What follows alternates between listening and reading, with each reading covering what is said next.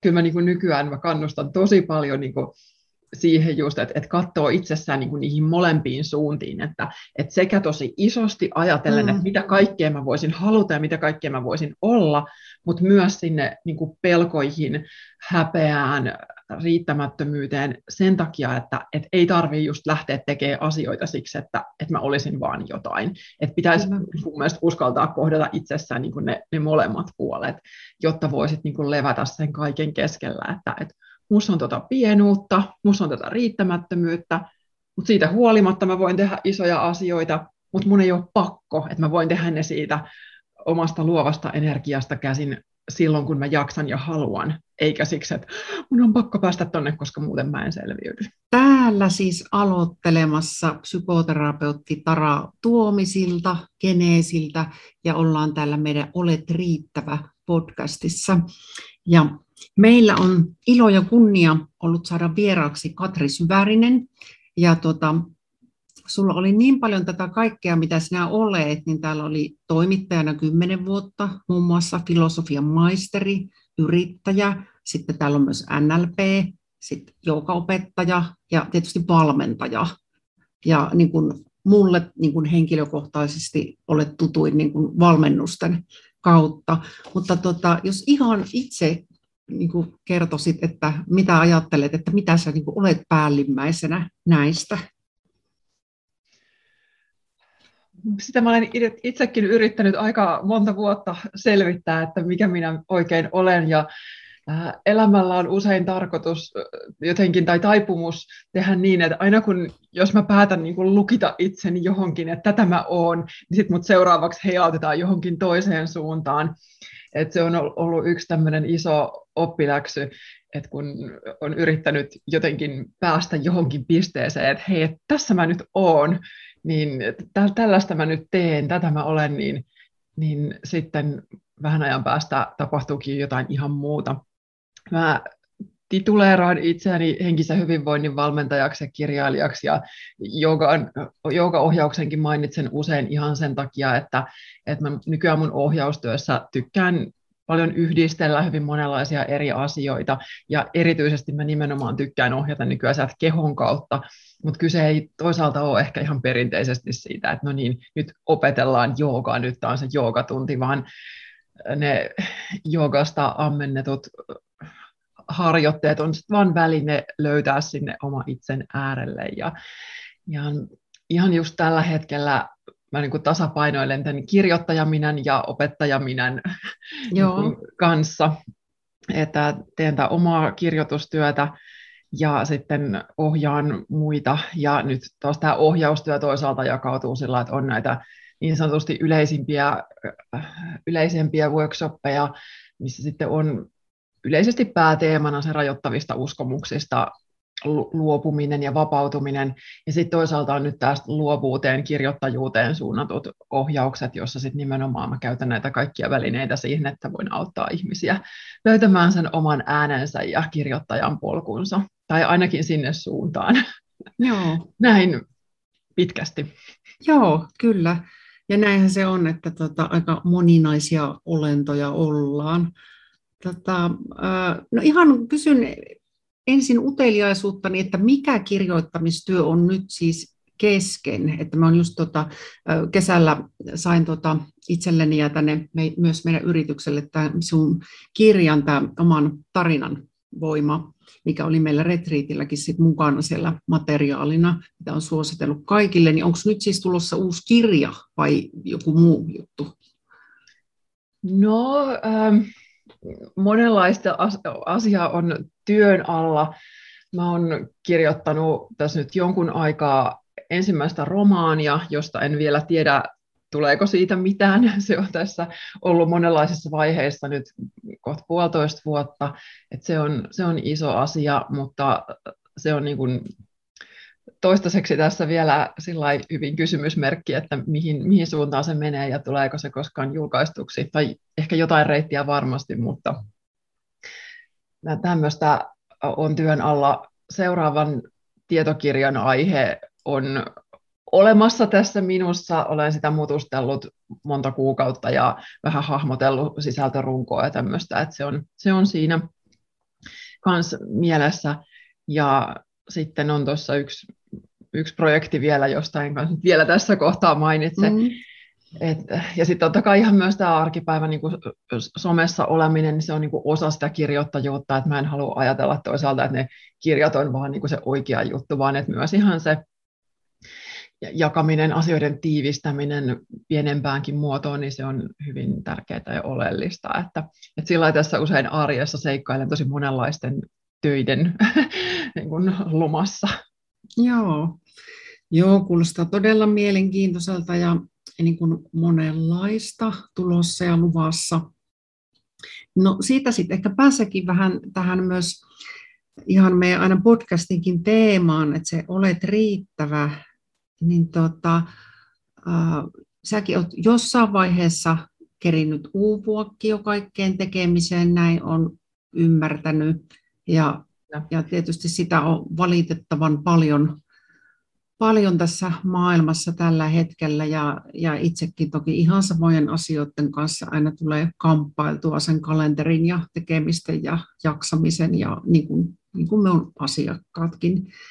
Niin siitä sun omasta tarinasta, niin jaksasitko Katri jotain kertoa? Ja tietysti se, että kun uuvuit, niin oliko se nimenomaan tekemisen määrä?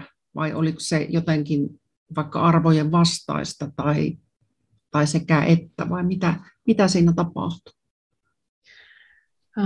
Mä uuvuin noin 2012, oli ikään kuin se kohta, kun mä havahduin siihen, että mä olen uupunut. Siihen oli tultu jo sujuvasti useita vuosia, ja sitten toisaalta ehkä semmoisen niin kuin uupumuksen pohjalle uppoamisen kanssa meni sitten vielä vuosi puolitoista siitä, kun mä olin sen itseltäni diagnosoinut. Mä uuvuin siksi, että mä tein ihan hirveän paljon asioita ja vähän väärällä asenteella ja vääristä syistä. Ja se on hassu sanoa näin jälkikäteen nyt näin melkein 10 vuotta myöhemmin, koska mä nimenomaan olen opiskellut silloin hyvin paljon tämmöistä niin kuin oman asenteen voimaa ja ajatusten merkitystä, että mä olen 2007 alkanut opiskella itsensä kehittämiseen liittyviä asioita ja 2010 opiskelevat nämä NLP-menetelmää, johon on sitten niin kuin valmennustyön silloin aluksi varsinkin pohjannut ja 2011 aloitin valmentamisen. Siellä samoihin aikoihin mä toimin omassa yrityksessä tässä niin kuin viestintäyrittäjänä. Tein hyvin paljon töitä. Mulla oli oma hevonen, jolla kilpailin kouluratsastuksessa. Ja se on tietysti jo asiana sinänsä tosi iso, että jotta mä saan hevosen pidettyä olemassa ja hengissä, niin se vaatii aika paljon sit myös sitä tekemistä, jotta taloudellinen puoli toimii. Kaikki nämä yhdessä vei ihan hirveästi aikaa tietysti. Samoihin aikoihin mä oon kirjoittanut niitä mun ensimmäisiä kirjoja tuonne hevospuolelle 2009 alkaen. Ja nyt näin jälkikäteen ajateltuna, että siellä on niin kuin muutamissa vuosissa tapahtunut ihan hirveästi kaikkea. Ja se, mitä mä olin niin kuin sieltä itsensä kehittämisen maailmasta just oppinut, mä olin silloin jotenkin niin kuin havahtunut siihen, että hei, että mulla on ihan hirveästi tämmöisiä rajoittavia uskomuksia, että mä en osaa, mä en pysty. Ja sitten kun mä niin kuin tajusin, että hei, mähän voinkin, niin sitten mä halusin tehdä kaikki maailman asiat. Ja oli sellainen, niin kuin, että pakko päästä niihin kaikkiin juttuihin, mitä mä niin kuin olen ehkä ikinä joskus haaveillut tai en edes uskaltanut haaveilla. Kaikkea piti ruveta toteuttamaan hirveällä kiireellä. Ja ne oli tosi ihania asioita, ne oli hyvin paljon mun arvojen mukaisia, ne oli niin kuin todella sitä mun unelmaelämää silloin, minkä takia oli ehkä erityisen vaikea sit niin kuin tunnistaa ja tunnustaa, että missä kohtaa ne voimavarat alkoi sitten loppua. Mutta se, mikä oli niin kuin se mun virhe silloin, oli se, että mä en ihan oikeasti niin kuin katsonut, että mitä niiden mun unelmien ja tarpeiden ja toiveiden takana on.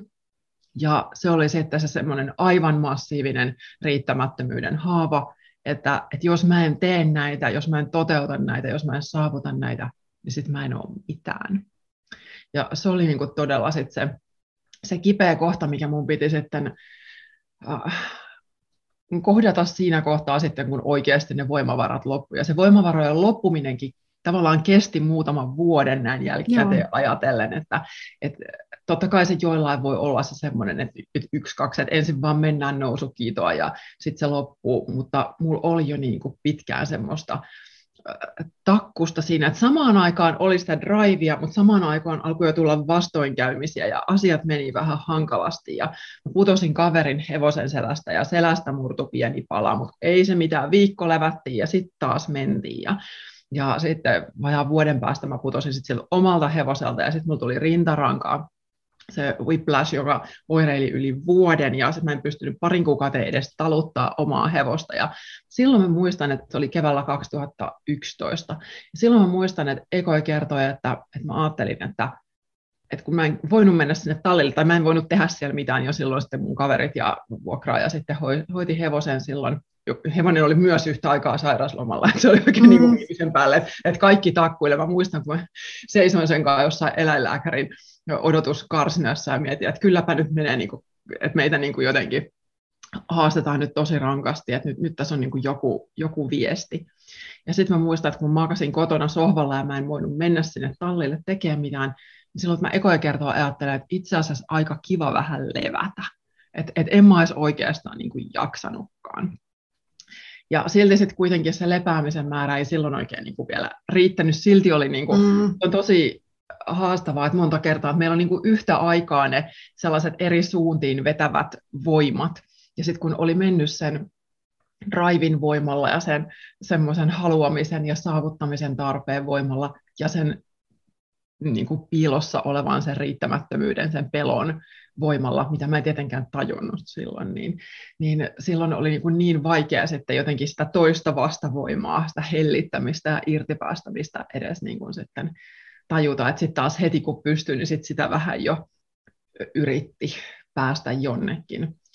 Ja lopulta sitten se, mikä mut pysäytti, oli sitten se, että mulle tuli yksi paniikkikohtaus, se oli keväällä 2012. Joo.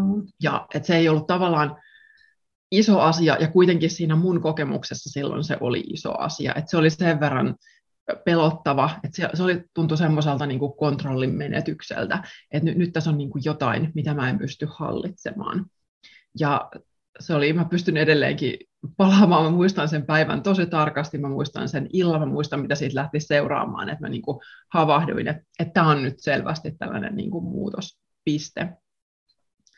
Ja silloin mä opettelin Ekoi kertoa, että mä vähän siirsin asioita, vähän delegoin, pidin pidempää lomaa kesällä ja sitten kuitenkin siinä meni tosiaan sit vielä niin kuin vuosi puolitoista ennen kuin mä ihan oikeasti pystyin sit hellittämään, että siinä oli semmoista, että mä tosiaan menin vähän irtiottolomalle tai maahan, mä olin 1,5 kuukautta siellä ja niin kuin makasin. Ja aina jos mä vähän yritin jotain, niin aina tuli jotain kropasta, aina hajosi jotain, tuli joku semmoinen, että älä nyt. Ja taas mä vähän yritin ja se oli tosi sellaista niin kuin monen voiman venkoilua, niin sanotusti se oleminen silloin. Ja sitten lopulta se oli syksyllä 2013, kun mä olin taas vähän sellaisessa, että no niin, nyt joku uusi drive, että johan mä nyt oon levännyt ja johan mä nyt niin kuin, että se on usein se uupuneen ylisuorittajan semmoinen se ajatus, että oonhan mä nyt jo levännyt tarpeeksi, täytyyhän sen olla niin. Ja sitten silloin mä nyrjäytin sit nilkkani niin pahasti, että mä olin viikkokausia aivan jalaton ja silloin sitten sattui tulemaan sit semmoinen kirja vastaan, joka sanoi just oikeat sanat. Ja silloin mä olin se, että irtipäästäminen ei ole vaan niin kuin sitä, että mä en tee mitään. Se ei ole vaan sitä, että mä makaan sohvalla ja on koko ajan silleen, että koska mä saan jo tehdä jotain. Vaan se on myös sitä, että mä oikeasti energeettisesti päästän irti ja hellitän. Ja se on ollut niin kuin ehkä, voisi sanoa, että mun elämäni suurin läksy. Ja toi on ihan niinku hurja iso juttu. Oliko niin kuin sanoinkin, että siinä meni kuitenkin pitkä pätkä vielä, kun periaatteessa alkoi olla jo uupunut, että puhutta vielä 1,5 vuotta tai ehkä enemmänkin, niin mitkä sitten oli niitä hälytysmerkkejä niin kuin tavallaan siellä alussa ja huomasiko sitten vaikka läheiset, että sanoiko sulle kukaan missään vaiheessa, että hei, että teet aika paljon ja ollaan vähän huolissaan, vai jäikö se just huomaamatta niin kuin muiltakin? Jos sanoin, niin mä en ainakaan ole sitä noteerannut. Et että ehkä sanoi, ehkä ei. Se, mitä siinä alkoi tapahtua, että oli semmoinen yleisesti stressaantunut olotila jo aika pitkään, että oli se kiireen ja stressin tuntu.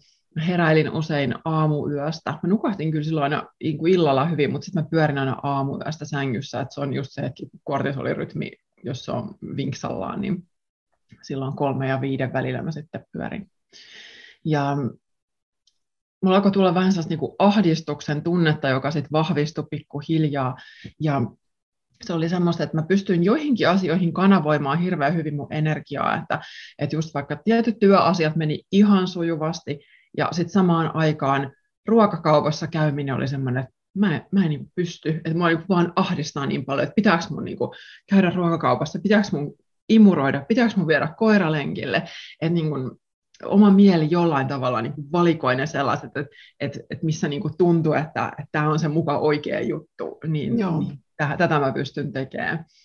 Ja sitten ehkä se semmoinen elämän viestit, että alkoi sitten just tulee niitä, että koko ajan vähän jotenkin asiat hankaa vastaan. Että tulee niitä sellaisia pikkukolhuja ja kolareita kuvainnollisesti tai jopa kirjaimellisesti. Että sellaisista mä niin kuin nykyään ajattelen, että aina jos mulla viime vuosina on alkanut mennä hitusen lujaa, niin ensimmäisenä mitä tapahtuu, niin mulla usein hajoaa kännykästä lasi. Mä tiputan puhelimen ja sitten mä joudun maksamaan saakelin monta sataa euroa uudesta lasista. Ja nykyään ne tulee onneksi tälle jo niin kuin pienempinä, että mä tiedän jo, että aina kun alkaa tulla kommelluksia, niin sitten se vaan tarkoittaa, että nyt kierrokset alas. Ja nyt ei ole onneksi, viime vuodet on ollut jo tosi inhimillisiä ja rauhallisia ja tasaisia monella tapaa, mutta jos niin kuin tuntuu, että siellä arjessa on kauheasti sellaista, että kaikki tuntuu vähän vaikealta, niin se usein tarkoittaa, että silloin me yritetään mennä jonnekin, mihin meidän oikeastaan ei niin kuin kuuluisi mennä, tai me yritetään olla jotain, mitä meidän ei kuuluisi olla. Joo, ja kun tosi useinhan se on kuitenkin elävässä elämässä, että jos vaikka ahdistuksen tunne alkaa tulla ja on pitkäänkin, niin käydään ehkä lääkkeitä ja jatketaan ihan niin kuin ennenkin vielä pitkät pätkät, että se on se, mitä mä niin kuin näen paljon työssäni. Ja usein niin kuin vaikuttaa siltä, että se pysähtyminen nimenomaan olisi se kaikista pelottavin, siis ylivoimaisesti pelottavin asia. Ja just toi, niin kuin säkin sanoit, sen levon pituudesta, että kyllähän moni just jää, että 2-3 viikkoa vaikka niin kuin sairauslomalla, että joo se toki, mutta että sen niin kuin ajatellaan, että sen pitäisi riittää, ja tietenkään jos on niin kuin oikeasti jo uupunut, niin ei lähimailekaan. Se itse asiassa joo, ja mun kokemus on ainakin ollut se, että ne lepojaksot, mitä mä pidin silloin just siellä sen paniikkikohtauksen jälkeen ja ennen kuin mä sitten niin valahdin sinne pohjalle sen 1,5 vuoden aikana, niin ne lepojaksot oli jotenkin semmoisia, että niiden aikana itse asiassa, jos mä vielä henkisesti tavallaan yritin jotain, niin vaikka keho olisi jo levännyt, mä makasin siellä taimaassa jossain riippumatossa. Jos mun mieli oli vielä niin kuin jossain niin kuin vähän takertuneena, niin se tarkoittaa, että mä oon silloin vielä niin kuin siellä suojakuoren takana. Mä en ole oikeasti päästänyt niitä kipuja ja pelkoja pintaan, enkä myöskään edes sitä väsymystä. Että usein alku saattaa olla lähinnä se, että on vähän semmoinen niin kuin turtunut, että mikään ei hirveästi tunnu miltään, mutta se ei välttämättä tunnu myöskään stressaavalta, jos sä oot saanut niin kuin levätä tavallaan vähän sitä päällimmäistä pois. Mutta kuitenkin se semmoinen syvä väsymys, niin mä uskon, että se usein tulee vasta sitten oikeasti vähän pidemmän ajan kuluessa. Et sitten kun me niin kuin uskalletaan kohdata, anteeksi, nyt mä asoin. Ei mitään. Että sitten kun vasta uskalletaan hellittää, niin sitten me uskalletaan kohdata niin kuin myös se, että hei, nyt täältä tulee jotain. Että se on niinku kaikkineen se semmoinen suojakuoren murtuminen, irtipäästämiskokemus ja se omien pelkojen kohtaaminen. Että ne on usein sellaista isoa vyyhtiä, joka vaatii sitten ehkä jopa usein sen, että tulee se joku sellainen pysäyttävä tekijä, koska muuten me ei ihan niinku uskota tai ihan saada kiinni siitä, että mistä tässä nyt edes on kyse, mitä mun pitäisi tehdä. Kyllä. Tai ei haluta uskoa. No nimenomaan se varsinkin. Joo. Ja tietysti sä puhut myös aina ihanasti sitä, sitten, että se oman voiman löytyminen sieltä sitten sen jälkeen, kun on uupunut. Ja sekin tietysti pitkä tie, niin mites tulee siitä sitten mieleen niin päin, että mitkä oli ehkä niitä, tai vaikka ihan pikkuriikkisiä asioita, mistä jossain vaiheessa sitten huomasit, että alkaa jo vähän palautua tai löytyä sitä voimaa tai jopa ihan uusi tie tai mitä se on ollutkin sitten? Jotenkin tuntuu, että ne ensimmäiset oman voiman hippuset ja sellaiset tuntemukset, että ne on ollut niitä ensimmäisiä niin kuin hetkiä, kun mä oon ruvennut asettaa jotain rajoja asioille. Et kun silloin ylisuorittamisen aikaan kaikki oli jotenkin niin kuin, miten sä nyt sanoisit, että mä olin koko ajan saatavilla, ja mä olin koko ajan niiden mun unelmien niin kuin, ja tavoitteiden parissa, että mä en sanonut ei ulkopuolisille asioille, mutta mä en myöskään hillinnyt itseäni, että oli tosi semmoinen all over the place olo, ja jos joku pyysi jonnekin, niin heti venyi sinne, ja kalenteri ängettiin aivan täyteen, että se oli tosi semmoista niin kuin rönsyilevää huonolla tavalla se oma oleminen. Ja se, mitä sitten niin kuin silloin ihan alkuun piti just ruveta tekemään, oli se, että asettaa niitä rajoja. Että hei, et mä sanon jollekin työtarjoukselle vaikka ei.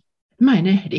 Tai ystävä pyytää apua, niin mä sanon, että ei onnistu. Että sori, mä en nyt pysty tällä aikataululla vastaamaan tähän asiaan kyllä. Että nyt ei. Niin ne oli silloin, muistan semmoisia kans tosi kivuliaita kohtia, että ei ollut tottunut siihen, että oli tottunut nimenomaan siihen, että se oma selviytyminen tarkoittaa sitä, että mun pitää olla koko ajan tekemässä, mun pitää olla koko ajan saatavilla, mun pitää sanoa kaikkeen kyllä, koska muuten mä en selviydy tästä elämästä. Ja se oli yrittäjänäkin vähän semmoinen malli, mihin oli niin kuin kasvanut, että kaikille töille sanotaan kyllä, ihan niin kuin mitä tahansa, jos et osaa, niin sitten se opetellaan vaikka yöaikaan se asia, ja kaikki niin kuin järjestetään, koska se on niin kuin, näin se nyt vaan on oltava. Ja silloin, kun ekan kerran sitten sanoo, että ei, niin se oli niin kuin tosi massiivinen pelon kohtaaminen, että hei, että mitä nyt tapahtuu, että hylkääkö toi ystävä, mutta nyt jos mä sanon töille ei, niin mulla ei koskaan enää tule ainuttakaan työtarjousta ikinä mistään, että on nyt joku tämmöinen mun viesti universumille, että mä en tee näitä tai mä en suoriudu tästä tai jotain. Ja sen takia niin kun se rajojen asettamisen opettelu on sit ollut niin kun yksi isoista oman voiman harjoituksista.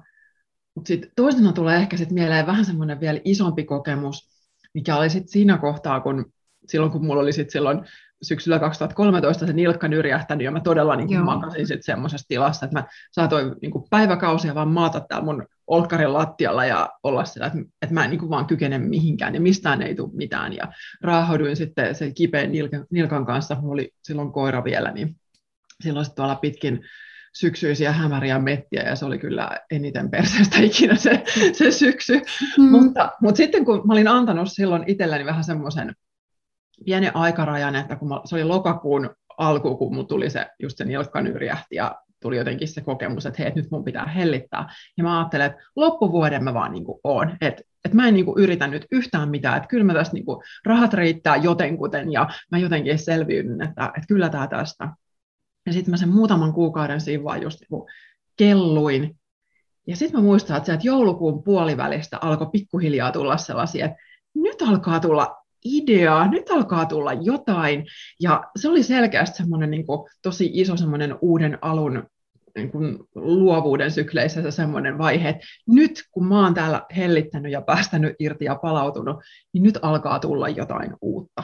Ja sen tuli sitten niinku tosi itsestään. Mä olin just silloin tekemään noita ensimmäisiä intuitiivisen kirjoittamisen verkkokursseja tai sitä ensimmäistä kurssia, niin se tuli jotenkin tosi luontevasti ja helposti, että näin tämä kuuluu tehdä, ja se oli selvästi semmoinen iso uuden alun vaihe, niin sen mä sitten nykyään niin kun tunnistan sillä pienemmässäkin mittakaavassa, kun meillä niin helposti jää se tekemisen energia päälle, että kun mä oon tehnyt yhden jutun, niin mä haluan tehdä seuraavan jutun, koska se tekeminen aina palkitsee, tai se aikaan valmiiksi saaminen usein palkitsee meitä jollain tavalla, niin sitten mä haluan tehdä sen seuraavan jutun, niin nykyään mä jo tiedän, että hei, että joka päivä pitää päästä jollain tavalla irti, että joka päivä pitää ikään kuin vähän luovuttaa, eikä se, että illalla vielä miettii, että no mitä mä seuraavana päivänä sitten teen, että mieluummin vaan se, että okei, tämä päivä on done, tämä sykli on done, huomenna on uusi aamu ja katsotaan, mitä sitten lähtee liikkeelle.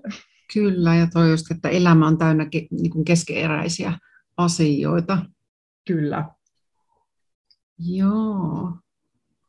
No, miten sitten, no ihan vaikka nykyäänkin, niin huomaatko sellaista, että olisi jotenkin vaarana, että kalenteri lähtee vaikka menemään liian täyteen, vai onko se jotenkin niin jo selkäytimessä, että niin kuin tekee niitä rajauksia sitten? Se ei välttämättä ole vielä ihan selkäytimessä, mutta nyt mä voin sanoa, että nyt mä oon aika hyvin pinnalla ja sillä, että nyt on semmoinen niin kuin perusta sen oman jaksamisen kanssa aika hyvä.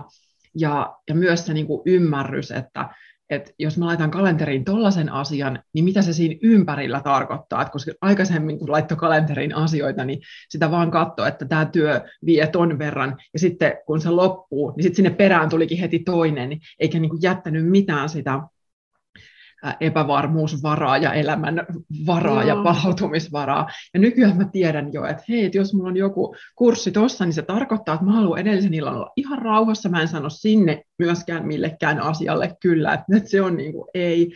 Että mä varaan tosi paljon just sitä semmoista omaa hiljasta aikaa tai kun mä lupaan, tai milloin mä oon niin käytettävissä. Mä en ole koskaan ennen aamu 11 kenenkään käytettävissä. Että ainoastaan jotkut viikonloppu-workshopit alkaa 10, mutta jos mä pyydetään johonkin, niin aamu 11 ennen se ei niin kuin tapahdu. Se on mun omaa aikaa. Ja samoin sit mä oon niin kuin itseni kanssa sopinut noin normaalisti, että ilta 6 loppuu työt, että sen jälkeen ei tehdä mitään. Että niin kuin on tällaisia tiettyjä. Et joskus ne on ihan hyvä olla jopa vähän tämmöisenä sääntönä itselle, että näin se on niin kuin oltava. Mulla ei ole ehkä sellaisia ihan superehdottomia, mutta kuitenkin semmoiset tietyt linjaukset. Niin. Ja samoin nyt olen opetellut sitä, että sähköposti on lähtökohtaisesti aina kiinni, että mä erikseen avaan ja katson sen, eikä ole semmoinen, että systeemit piippaa koko ajan siellä taustalla. Tai eilen olin just, tämä on nyt ollut tämän vuoden uusi juttu, että mä oikeasti opettelen, että mulla on somettomia päiviä. Eilen olin ilman Instaa ja ilman sähköpostia koko päivän, ja nykyään voin olla se, hyvin tehty. Ja sen huomaa myös heti, että kun sen irtipäästämisen tavallaan tekee, niin se hellittäminen tulee sitten jo nykyään aika nopeasti. Joo, ja totta kai tuossakin on sitten hyvänä esimerkkinä muillekin, että jos huomaa, että okei, Katrika ei ollut tänään Instassa, vaan ehkä sitä voi itsekin olla joskus poissa. Kyllä. Ja se on ihana, että asiakkaat on usein sanonut vaikka just retriiteillä, että kun mä saatan sielläkin sitten sanoa, että okei, että mä oon käytettävissä näin, mutta en sitten ehkä tossa, niin, tai jotenkin, että mulla on tämmöinen toive, mutta sitten näin toimitaan ja noin ei, niin tosi moni on sanonut just niidenkin jälkeen sitten, että hei, ihanaa, että onpa ihan tämmöiset on selkeät rajat, ja on tosi opettavaista niin kuin nähdä, että miten ihminen sitten pitää niitä rajoja yllä, niin. Joo, ja toki kuulosti hirmu konkreettiselta ja niin kuin tosi kivalta toi, että 11 asti on aina aamulla niin kuin se oma aika, ja sitten taas, että 6 niin kuin viimeistään pyrkisi lopettelemaan, niin siinä on aika hyvä jo sellainen niin kuin hyvät säännöt sinällään. Että. Kyllä. Ja kyllä mä sillä lailla, kun mä tietysti teen paljon niin kuin kehollista työskentelyä, että mä pyrin siihen, että myös siinä työpäivän aikana mä niin kuin kuuntelen, että hei, että jos niin kuin flow loppuu, että jos joku asia vaan takkuilee, niin mä nousen koneen äärestä, mä voin tehdä pienen joogaharjoituksen, mä lähden kävelylle, varsinkin nyt kun tulee tämä pimeämpi aika, joka on mulle tosi raskas, niin mä pyrin aina siihen, että valosan aikaan käydään aina ulkona silloin, kun sitä valosaa vähän on, että jos tulee kaunis syyspäivä, niin silloin mä menen sitten keskellä päivää pihalle ja hyödynnän niin sitä, koska se on sitten muuten on työlästä tämä talvi aika helposti. Kyllä. Ja mä ajattelen näistä rajoista muutenkin sillä, että jokaisen on niin kuin hyvä tietää, että mikä on se, mikä niin kuin itseä kuluttaa, että kuinka paljon haluaa olla ihmisten kanssa tekemisissä, että antaako se itselle vai tuntuuko, että ne piippaavat laitteet vie jotain tai tämmöisiä, että haluaako tavata vai ei ja minkälaisilla ehdoilla, niin musta se on tosi tärkeää, koska me ollaan nykyään niin ison ärsykemäärän äärellä koko ajan. Just toi, ja sitten kuitenkin, että joskus unohtuu, että miten helposti me saadaan myös pois niitä piippauksia sieltä, että ei tule niitä ilmoituksia, tai toki välillä vaikka koko kännykkä pois tai tietokone, mutta joskus niin kuin tavallaan ne tosi yksinkertaiset keinot unohtuu. Se on, joo, ja mäkin olen just näiden laitteiden kanssa siis. Mä oon niin vuosia harjoitellut, että pikkuhiljaa asettanut niitä rajoja, että esimerkiksi mä muistan, että 2015 mä otin Facebookin pois puhelimesta, että mä katson sitä selkeästi vaan niin koneella. Sitten 2017 mä jätin puhelimen niin, että mä en ota sitä yöksi makuuhuoneeseen, että se on toisessa huoneessa laturissa, että se ei ole ekana ja vikana siinä ennen nukkumaan menoa. Ja tällaisia niin kuin pikkurajoja niin kuin vähitellen, että ei se helppoa aina ollut, eikä aina edelleenkään, mutta se tietoisuus on se, että koska sitten meidän on niin helppo menettää itsestämme ihan hirveitä niin kuin määriä sitä energiaa, että sitä vaan selaa jotain pitkät pätkät. Ja nykyään mä yritän havahtua siihen, että mä useinkin laitan se, että jos mä avaan Facebookin, niin mä pistän vaikka 2 minuuttia ihan vaan ajastimeen. Mä katson 2 minuuttia päällimmäiset, sitten loppu. Mä valitsen mieluummin käyttää nyt aikaa vaikka mun romaanin kässärin kanssa. Että se on niin kuin sellainen tietoinen oman voiman valinta, että mä haluan käyttää mun aikaa tähän enkä tohon. Joo, toki ihana rajaus. Joo. Hei, haluaisin vielä kysyä, nyt vähän pomppaan ikään kuin taaksepäin, kun sä sanoit niistä uskomuksista tuossa aika alussa, että jossain vaiheessa sit, kun löysit niitä, mitkä oli rajoittanut, niin sitten tietysti kun ne hävisi, niin halusikin just tehdä kaikkea paljon ihanaa, kun ei ole niin paljon enää rajoittavia uskomuksia, niin muistatko vielä, että miten sä pongasit ne rajoittavat uskomukset, koska se on myös monella pulmana, että niitä ei tiedä olevankaan. Joo, ja se jos vaikka sanoo, että mulla ei ole mitään rajoittavia uskomuksia, niin se on yleensä kaikkien rajoittavien uskomusten äiti ja isä ja muutama muukin sukulainen. Mä muistan silloin, että mä aloittelin joskus 2005 niin kuin aikuisiällä, mun lapsuuden harrastusta oli ratsastusta uudelleen. Mulla oli ollut siinä tosi pitkä tauko.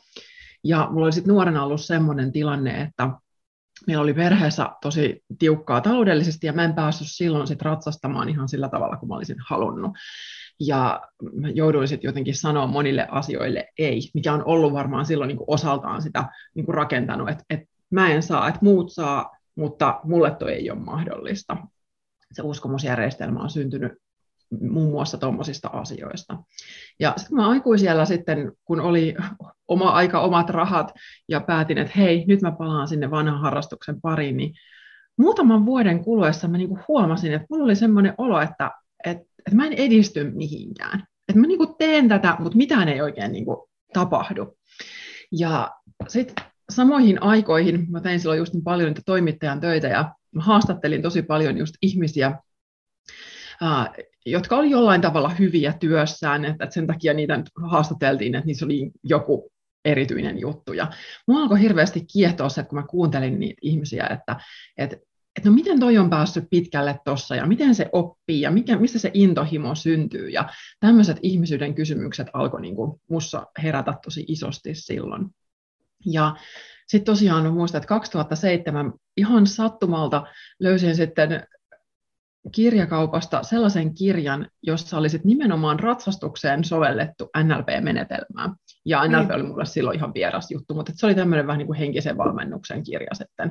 Se oli jonkun ulkomaalaisen tekemä, ja mä sitten ostin sen kirjan, ja se upposi mulle niin kuin aivan sitten niin kuin tosi isosti, että siellä mulla tuli ekan kerran niin kuin uskomukset vastaan. Ja mä tajusin, silloin mä pääsin sitten niin kuin käsiksi sinne niin kuin lapsuuden kokemuksiin, että hei, että mä oon silloin luonut tämmöisen uskomuksen, että mulla ei ole lupa edistyä tässä lajissa. Ja silloin mä en ehkä päässyt vielä ihan sinne, niin kuin, just sinne syvätasolle, että sitä semmoista niin kuin arvottomuutta ja riittämättömyyttä en vielä ihan löytänyt, mutta niitä pintatason uskomuksia mä opin kuin tunnistamaan, että hei, että mä en voi kehittyä ratsastajana, koska meillä ei ole rahaa tai jotain tämmöistä. Ja tällaisia mä läksin sitten niin kuin purkamaan, että siinä oli tämmöinen isompi prosessi, ja sitten elämä tarjoili niin kuin ne välineet sit just sopivasti siihen liittyen.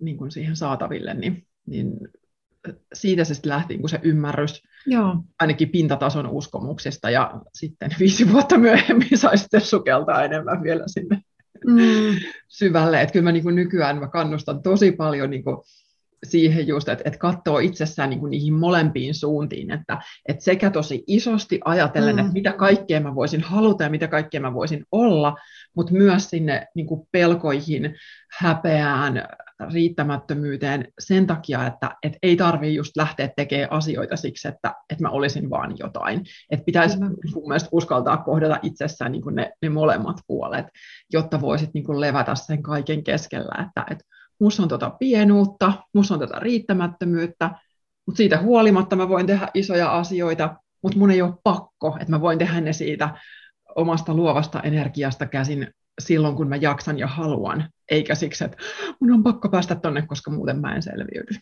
Mm, joo, ihan älyttömän isoja, tärkeitä oivalluksia ja asioita. Joo. Kyllä. No, sitten vielä ihan sekin, että no, tietysti olet joogaopettaja ja näin poispäin, mutta mitkä on sulle niitä semmoisia hyvinvoinnin avaimia nykyisin, että mitkä on aika tavalla sulla niin kuin siellä mukana, että mistä et halua ehkä luopua ja tiedät, että ehkä jopa, että jos ne lähtee pois sun elämästä niin kuin, tai hiipuu jostain syystä, niin sitten pitää olla jo hereillä, että onko vaikka liikaa tekemistä, että mistä, niin, mitkä on ne asiat? Mun avaimet, no kyllä nyt ykkösenä on luonto, luonnossa oleminen. Ja ihan erityisesti mä oon sitä niin kuin tämän kesän fiilistellyt tosi paljon. Siinäkin on tosi tärkeää, että sinne nimenomaan pysähtyminen. Et ei pelkästään se, että joo, mä menen tekemään pitkän metsälenkin ja kiva juttu, vaan se, että sinne niin kuin oikeasti rauhoittuu ja laskeutuu siihen luonnon rytmiin. Et se aktivoi meissä niin kuin tosi paljon nimenomaan sitä parasympaattista hermostoa ja se niin kuin ruokkii mun mielestä sitä irtipäästämisen kokemusta. Ja se on ihan asia numero 1, että sitä mä pyrin tekemään ihan päivittäin olemaan tuossa lähimetsissä ja kesäaikaan varsinkin, ja kyllä tässä syksylläkin aika pitkään, niin käyn uimassa koko kesän niin kuin pari kertaa päivässä, ja tuohon lokakuun alkuun asti kävin iltauinneilla vielä, ja sitten huomasin, että nyt se ei enää tee niin kuin sitä semmoista, mitä toivoisin. Joo. Vähän toisenlaisia vaikutuksia, kun vedet kylmenee, mutta kohta toivottavasti taas pienen tauon jälkeen ehkä palailen. Sitten toinen on tuo kirjoitustyöskentely, tuo intuitiivinen kirjoittaminen, jota ohjaan, että sitä viimeksi tänä aamuna olen ensimmäisenä, kun heräilen, niin otan ihan tuonne sänkyyn viho ja kynän ja vähän niin kuin puran ne päällimmäiset, että missä mä oon tällä hetkellä, mitä mua häiritsee, mikä mua kiusaa, mitä sen takana on, mitä mä haluaisin, ihan niin kuin tutkii niitä peruskysymyksiä. Et sitä kirjoitustyöskentelyä mä teen aina silloin, kun on yhtään niin kuin mitään päällä, niin sanotusti. Että se auttaa kyllä.